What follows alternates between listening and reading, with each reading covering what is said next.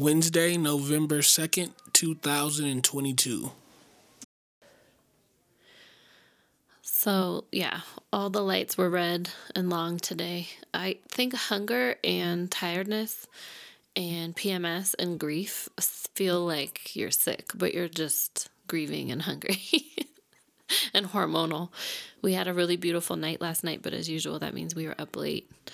But I'm like bleeding after sex. That's probably TMI, but I have no idea it's happening and no one knows why. And I've gone to the doctor a thousand times. And I dropped Selah and Naya off at school this morning and I took an hour to email doctors and call doctors about them. Doctor, doctor, doctor, bills. Went to the bank and then sat down with a coffee and was like, okay, I can like write and be alone. And then the phone rang and it was Naya's teacher. They're like, they're sick. They said to call you and have you come pick them up. So went to the doctor, urgent care with Naya, and then got, Selah gets home, and that was like f- a three hour process. Pharmacy wasn't ready. Saxon went three different times. He's like cooking for everyone and folding laundry. He's about to go to the studio, and that makes me nervous because he's a black man in a car at night. And Denver police aren't the worst, but they're still police, and he's still a black man driving at night. Just want him to be safe. I'm a light sleeper and can't honestly really sleep until he's home, no matter what he's doing. Um, not a trust issue. I don't feel those feelings anymore, but I do have FOMO from not going to Urban World Film Festival this year. I feel like everyone was there but me. Um, just feeling sorry for myself briefly. PMS really like amps up the ego stuff. so like feeling competitive, feeling angry, feeling annoyed, feeling like everybody's taking my parking spot, everybody's taking my spot in the yoga class just looking at people sideways, just like, what are you looking at? I don't know. I just get, I just assume the worst. I get suspicious. I'm hard on myself. I'm hard on other people. Um, everything is super messy, even though it's always messy. It feels harder to be in the space. I just want to leave every month, like red tent style. Really, though, like go far away and then feel guilty for that. But like, you don't always have to want to be with the people you live with. That's not realistic. Um, my mom said she's having a good day. I was on the phone with her and then turned down a uh, turned down a one way street the wrong way, like literally driving towards head on traffic on my way to get Naya. Just like out of it. And just this grief, right? Like it comes and goes and it shows up and pops up in different ways. It's just that. Um, Selah, I told her she could sleep with me tonight because she was really upset when she got home because I had time with Naya. I could tell she was just like, I don't know, she just needs a lot of attention and jealousy. And I feel that too. Like, I understand. it's like, it's the same for me. And yeah, just she's so mature in so many ways and intellectually, but not socially and emotionally. So I go, maybe I can relate. okay, bye. I love you. All right. So, you know, it was a day of sick sick people.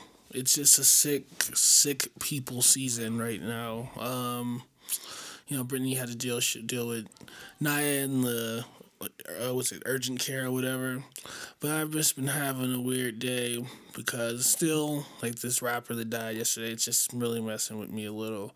But then I'm also going to the studio tonight, like a night studio session. And it's not like I'm scared. I'm just not a studio person. I'm just not.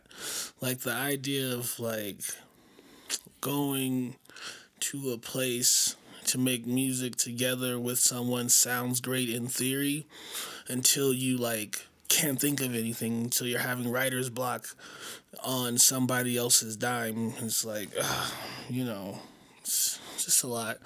And, you know, that's, that's not the best way to go into a studio session thinking, like, I, I'm pretty sure I'll have a perfectly fine session and everything will be good. But it's just, you know, that. And then I spent the day releasing two songs. Um, which was just a whole thing. It's like it should just be easy to release a song, but it's not. It's a lot of different things that you have to deal with, and I made it work though. But it took a good amount of my time today.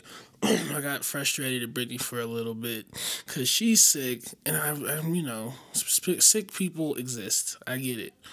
Um, and I I have a thing like with sick people. It's like man, you can't be sick right now. But I don't always like show it unless something gets like frustrating for me. And it was like we had uh like she was home with Naya. I came back after picking Selah up and getting Naya's medicine and everything.